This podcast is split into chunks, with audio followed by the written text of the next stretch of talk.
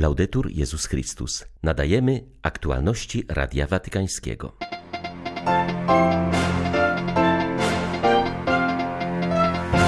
Wolność sumienia pracowników służby zdrowia nie podlega negocjacji, powiedział Franciszek na audiencji dla włoskich farmaceutów. Biskup Michael Nazir Ali, jedna z czołowych postaci wspólnoty anglikańskiej, przyjął wiarę katolicką. Amerykańscy biskupi mają różne opinie, ale nie są podzieleni, zapewnił po audiencji u papieża przewodniczący episkopatu USA. 14 października witają Państwa ksiądz Krzysztof Ołtakowski i Łukasz Sośniak. Zapraszamy na serwis informacyjny. Papież przyjął na audiencji przedstawicieli Włoskiego Stowarzyszenia Farmacji Szpitalnej. Wskazał im trzy drogi, na których powinni kontynuować swoje zaangażowanie. Uosobieniem pierwszej z nich jest postać gospodarza z przypowieści o miłosiernym Samarytaninie.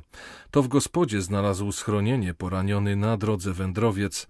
Odnosząc się do postaci Samarytanina, Franciszek wyróżnił dwa ważne aspekty pracy szpitalnego farmaceuty: codzienną rutynę oraz ukrytą służbę. Trzecia droga wskazana przez papieża dotyczy etycznego wymiaru zawodu. To może w niektórych sytuacjach pociągać za sobą sprzeciw sumienia, który jest wyrazem wierności wykonywanemu zawodowi.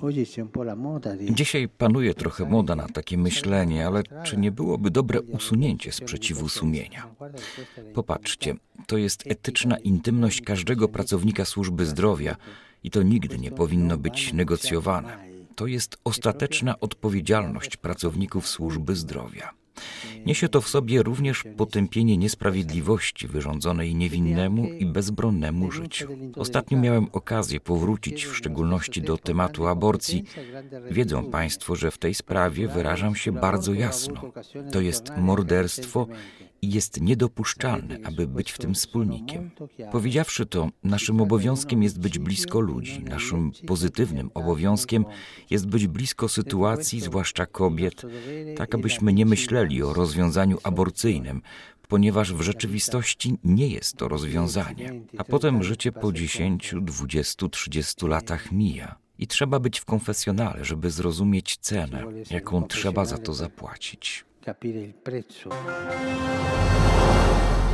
O szlachetnym powołaniu przedsiębiorcy, który w sposób kreatywny stara się pomnażać bogactwo i dywersyfikować produkcję, umożliwiając jednocześnie tworzenie miejsc pracy, mówił Franciszek do uczestników spotkania zorganizowanego przez Instytut Rozwoju Biznesu w Argentynie. W specjalnym wideo przesłaniu papież podkreślił, że nigdy nie ustanie w przypominaniu o godności pracowników i ich rodzin, którym starają się zapewnić godny byt.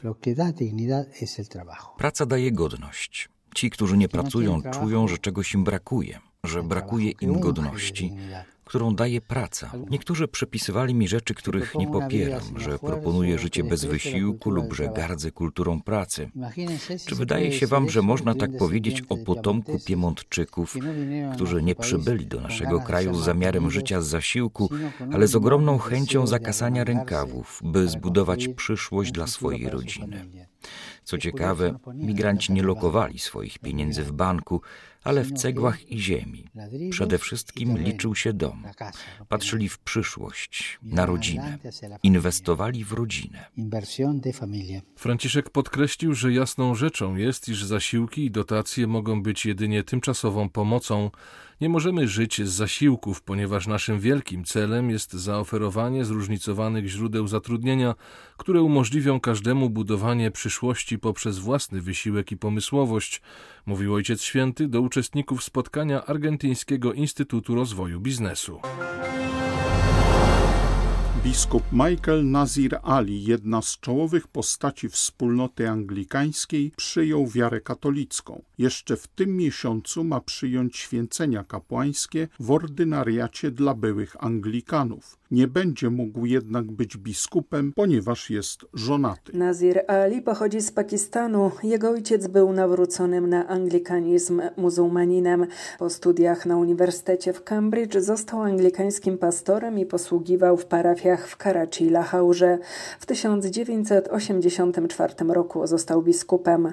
Ówczesny prymas wspólnoty anglikańskiej przeniósł go jednak do Wielkiej Brytanii, ponieważ dalsza posługa w Pakistanie zagrażała jego życiu. Szybko stał się jedną z najbardziej rozpoznawalnych postaci brytyjskiego anglikanizmu. Był czołową postacią ewangelikalnego nurtu tego wyznania. Zdecydowanie wypowiadał się w obronie życia, małżeństwa i rodziny. Przed 20 laty uchodził za jednego z głównych kandydatów na arcybiskupa Canterbury. Ze względu na swe pochodzenie był czołowym ekspertem w kwestiach islamu. W 2009 roku zrezygnował z posługi biskupiej, by utworzyć w Oksfordzie ośrodek promujący ewangelikalny nurt anglikanizmu oraz dialog z innymi religiami. Nazir Ali to już czwarty anglikański biskup w Wielkiej Brytanii, który w ciągu ostatnich dwóch lat zdecydował się na przejście do kościoła katolickiego. Jego konwersję uznaje się jednak za najbardziej znaczącą i dramatyczną od 1994 roku, kiedy to wiarę katolicką przyjął anglikański biskup Londynu Graham Leonard.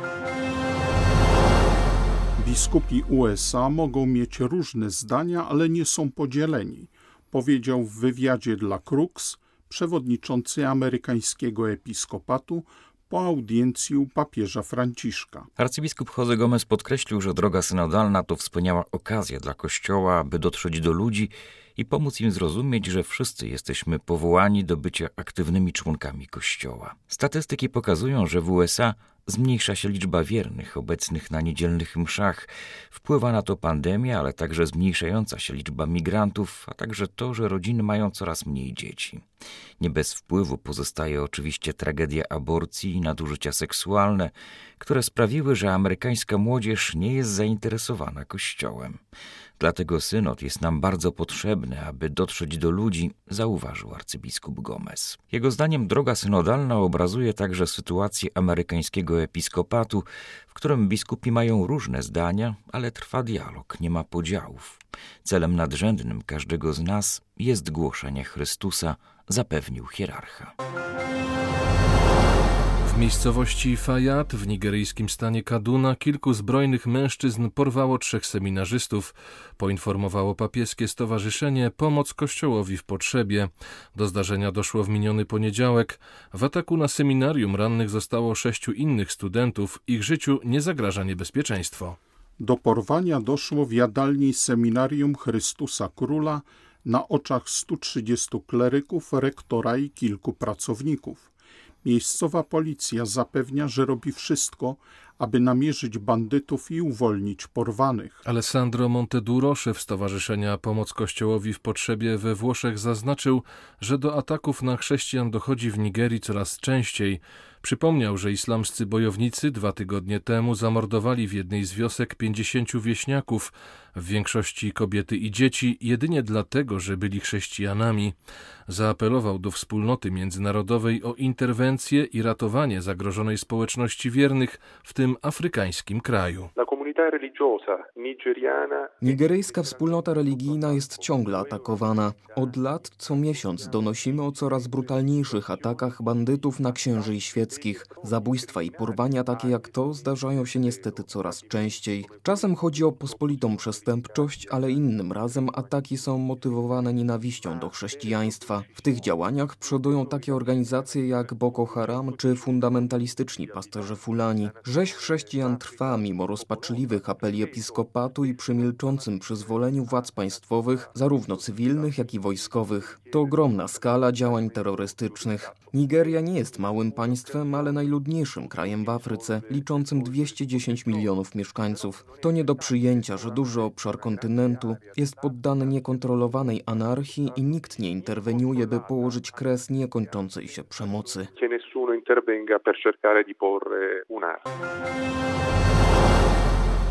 Europa jest wciąż obszarem najbardziej dotkniętym migracją. Liczba osób przemieszczających się w poszukiwaniu lepszych warunków życia dochodzi do 87 milionów. Wynika z raportu na temat migrantów zaprezentowanego przez włoską Caritas i Fundację Migrantes. W raporcie przedstawiono sytuację migrantów w 2020 roku w ujęciu ogólnoświatowym, jak i szereg kwestii dotyczących migracji we Włoszech, m.in. wpływem pandemii na warunki życia i pracy obcokrajowców, czy zjawisko nieobecności tematyki migracyjnej w mediach w czasie COVID-19. Na całym świecie liczba osób mieszkających poza krajem pochodzenia to rekordowe 280 milionów. W poszczególnych rejonach świata nie zmniejszyła się migracja przymusowa. Liczba migrantów w poszczególnych regionach świata to prawie 87 milionów w Europie, zaś 59 milionów w Ameryce Północnej oraz blisko 50 milionów w Afryce Północnej i na Bliskim Wschodzie. W ciągu ostatnich 20 lat zanotowano znaczny wzrost migrantów w rejonach objętych kryzysami humanitarnymi, m.in. konfliktem syryjskim, który spowodował napływ 9 milionów uchodźców i azylantów.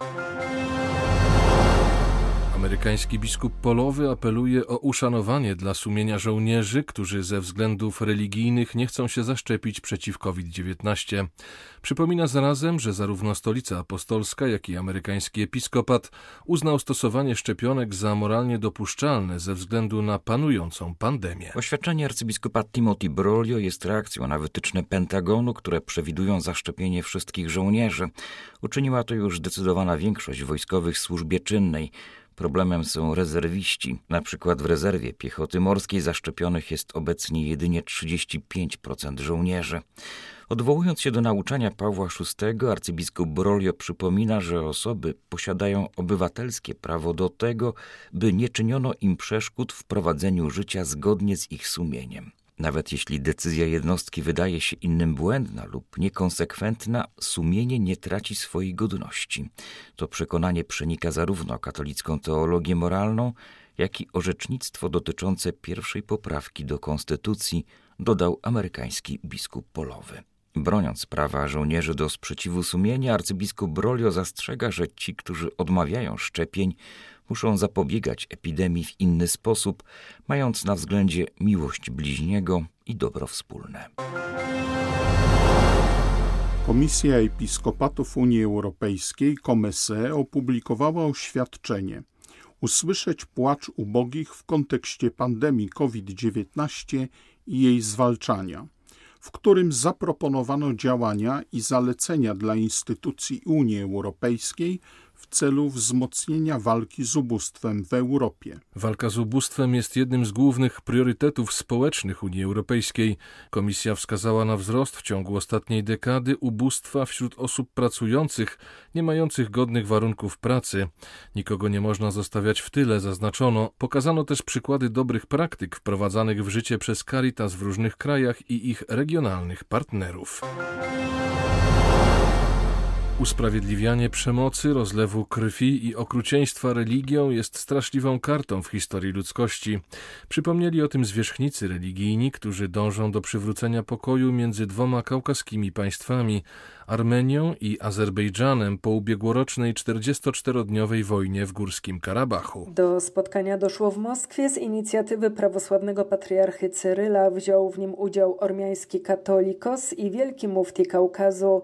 W centrum rozmów stała pokojowa przyszłość Górskiego Karabachu i długofalowe konsekwencje tamtejszego konfliktu dla całego Kaukazu. Wskazano na znaczenie mediacji zwierzchników religijnych Armenii i Azerbejdżanu w przywracaniu pokoju. Górski Karabach to terytorium zamieszkałe w większości przez Ormian, funkcjonujące od trzech dekad jako niepodległe państwo. W wyniku ubiegłorocznych walk między Armenią a Azerbejdżanem, Azerbejdżan przejął na nowo kontrolę nad ponad 120 miejscowościami w siedmiu rejonach Górskiego Karabachu. Były to aktualności Radia Watykańskiego. Laudetur Jezus Chrystus.